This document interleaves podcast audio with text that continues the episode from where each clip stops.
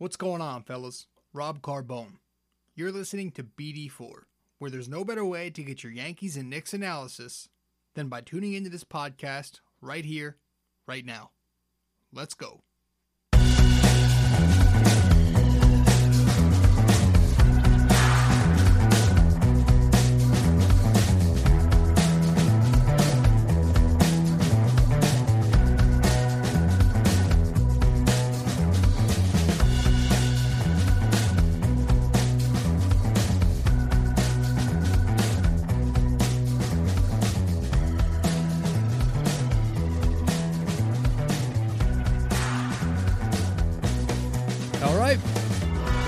On, guys?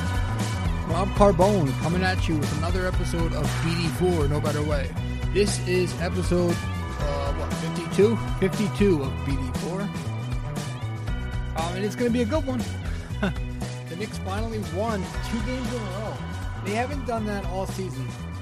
They didn't do that once under Fizdale in 24 or in the 20 what 22 games that he coached. They didn't do that once this season. But Mike Miller comes here. Knicks start playing better. Two and two overall under him, and now they're on a two-game win streak. I mean, I'll take it. Hey, man, we're playing good basketball right now, and and um, God, it just feels good after. Uh, you know, I wanted to see some kind of life, and that's what we're getting right now. We're getting life. The team's playing much better. They have some continuity now, but you know we'll see what happens going forward. But yeah, you know you look back at that Golden State game, went into overtime. It was a shit show pretty much for the entire time. Both teams were playing so you know sloppy and poor, but the Knicks got it done. You know, their efficiency got it done. You like Julius Randle had another strong game, 24, 13, and 5 the other night. Um, Russell was really the only one who hurt them. He scored, what, 32 points? And he was the only Warrior who scored over 20 points that night. Marcus Morris, um, he had a big play late where he drew a double team at half court, allowing Mitch to get an easy cut to the lane. Morris dimed it to Mitch, and Mitch dunked the ball, and that was pretty much the big turning point in overtime. Gave the Knicks the 120, uh, 121 to 114 lead at the moment with like two something left. So the Knicks took that game, and then they moved forward to tonight in Sacramento. Big win tonight, man. Big win tonight, especially you know after a first half where it really looked like the Knicks. Not that they weren't trying, there was effort, but it wasn't hundred percent effort.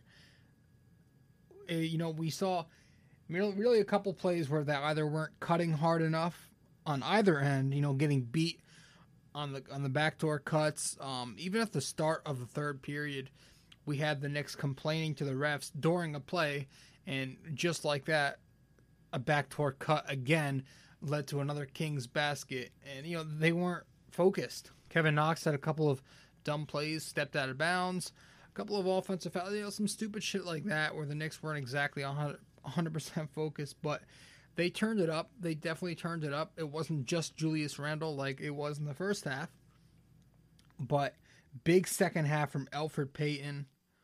Um, you know, doing his thing, man. The driving layup thing, the driving kick thing. He is such a good orchestrator out there.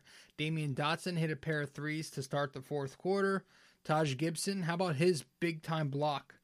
It was an instinct play. You know, um, the Knicks weren't switching once again this game, but Taj Gibson won against that because he saw he read the read the offense, and he switched onto Buddy Hield and he blocked his three pointer with what was like under three minutes to go, and the Knicks were up to got possession, and then Taj drew a loose ball foul. So his intangibles were big down the stretch used his brains, and it was good to see the Knicks using their brains. And then Julius Randle mentioned he had a good game again tonight, playing much better under under Miller. He hit the big free throw line jumper tonight to put the Knicks up four points with under two minutes to go. And then Marcus Morris, he may have had an off night for the majority of it, but again, a scorer will eventually find a way to get his points, and that's what he did. Hit the big baseline and one, um, late in the fourth quarter, and then of course the follow up to RJ's missed layup with under 10 seconds left to put the Knicks up five and eventually give them the win. So it was a great win, man. A great last couple of games. You love the way they're playing under Miller. Like I said, there is just this rejuvenated energy with this Knicks team right now.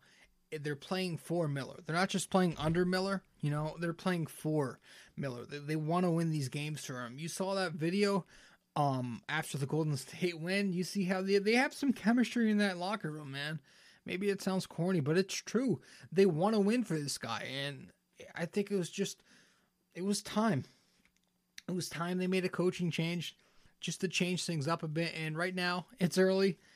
Obviously, two and two is nothing to, you know, to, to jump out, jump out at you. But you love the way they're playing. They have a rejuvenated motivation out there. They're playing hard every minute of every game now. So far, these games they've been in them. You know, just and as I've been mentioning all season, I just want them, you know, to play a better brand of basketball. And that's what we're getting under Mike Miller. That is what we're getting. Um, the ATO differential, for one, has been huge. You know, scoring off of timeouts. They're running plays off of timeouts. There's a system now. The ball movement, man, the player movement, the ball movement, though, they have 24, well, they had 24 assists tonight. And of the four games under Miller, the Knicks have had three of those games where they've had at least 24 assists. So the ball movement's there, running a ton of pick and roll, obviously. I mean, if you watch these games and then you think back to one of the games Fizdale was coaching, there is such a difference, right? It's not just basic basketball, but the Knicks are just doing fundamentally sound things. But on top of that, they're they're running, you know, sets out there. Pick and roll, pick and pop. They're moving around without the ball. They're moving the ball around. And one thing I've noticed as well, they're not working extremely hard for every shot. And I don't mean that in a bad way. I'm I'm saying like they don't need to, you know, under Fizdale, we saw the Knicks work so hard just to get a shot off. Right? And yeah, they struggled a bit in the first half getting open, but for the most part under Miller here, we're seeing the Knicks, you know, get easy looks. They're getting a lot of easy looks. Now, granted, they haven't cashed in on a lot of those easy looks, but that's just simple missing make. You know, it's a make or miss league, but they're actually, you know, because of that ball movement, because of that player movement, they're getting open looks. They don't have to work as hard just to get, you know, to get uh to get looks. So there's much more of a fluid continuity out there with this offense. And again, a big part of that is the guys he's rolling with. I actually think, you know, as much as I, I am all about the youth movement, and I don't think it hurts to to put Elfrid Payton into the starting lineup. And you know, he's 25 years old, so let's not be crazy here. He's young. Okay? I think the thing with that is we kind of we think we know his ceiling. His ceiling may not be much higher than what it is right now, but I would love to, see, you know, I listen, it's fun winning. Aren't you guys enjoying this little two-game win streak we have? And Elfrid Payton is our best point guard at the moment he's going out there and he's being an excellent, like I said, an excellent orchestrator who's, you know, he's directing traffic out there. He commands guys to do this. You run to that spot, you know, and he's been, I call him my uh, Rajon Rondo light because that's what he's been for the Knicks. He's driving to the lane. He's getting into the paint so so much, and that's that's huge because it's not just that he can score into the paint, but he's driving and kicking too. You know, he finds his teammates first. That's what he is. He's a pure point guard a teammate, you know, a, he sets up his teammate. He's a true team player, true point guard.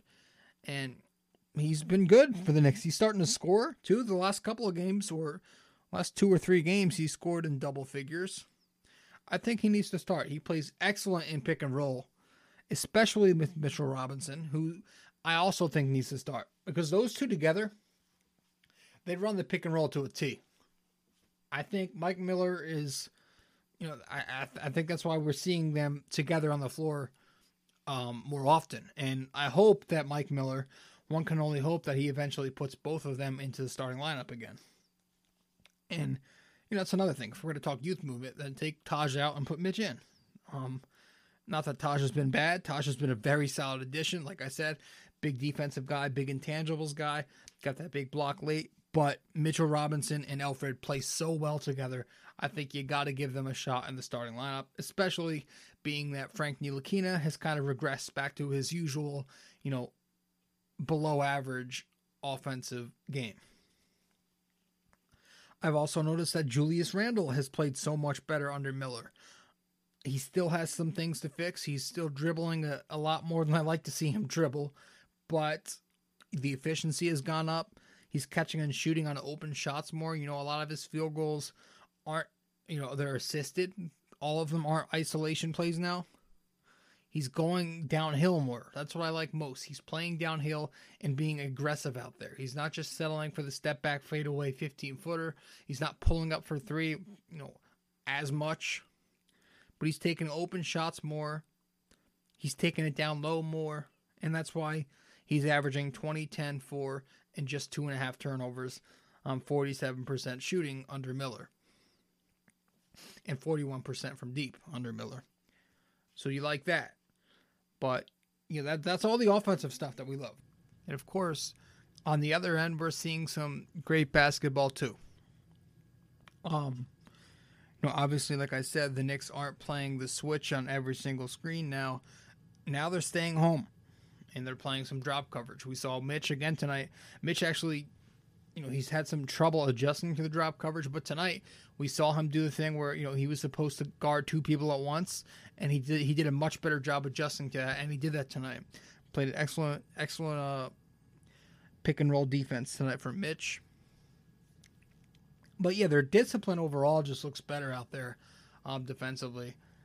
There, you know, there are times where you see that same scheme rears ugly head, where there are so many open, wide open, uncontested three point shot attempts, but they do make adjustments. And I think that was one of the big things David Fizdale didn't do. It would just constantly be open three after open three. But with Mike Miller, they're making these adjustments to where, oh, why are they getting so many open looks? Okay, let's change that up. And we saw that come in the second half. The Knicks held the Kings, you know, to a very mediocre three point shooting percentage in the second half. I don't remember the number off the top of my head, but it was much, much better than what, what it was in the first half when they let them shoot 9 of 15. But yeah, there's adjustment making now defensively, and that's that's huge, man. Just that alone is huge. So that's pretty much all I have. But like I said, going forward, you just want to see this, you know, this fundamental play continue because they're a normal bad basketball team right now at the moment. These last four games, the Knicks aren't putrid, abominable. They aren't pathetic. They're just a normal basketball team. they're two and two, but it's not just about record. It's just the way they're playing.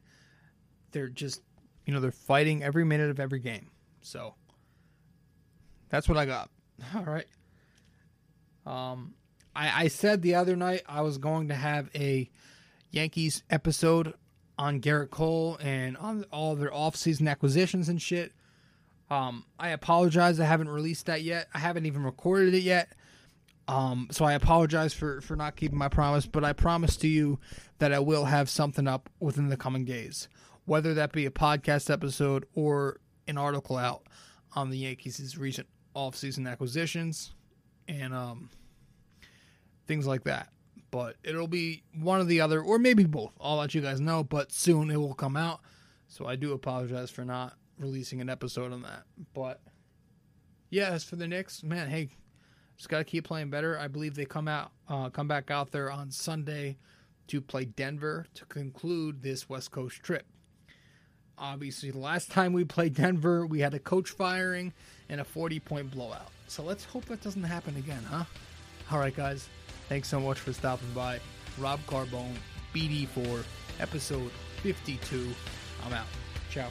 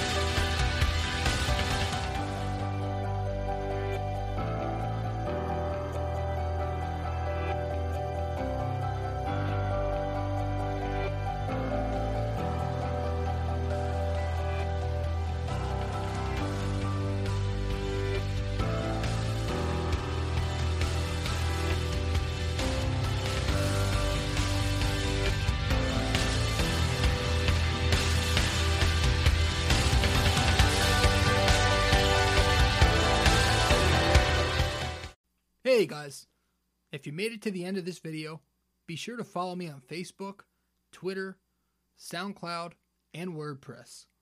All the information to that is right here in the description. All right, guys. Ciao.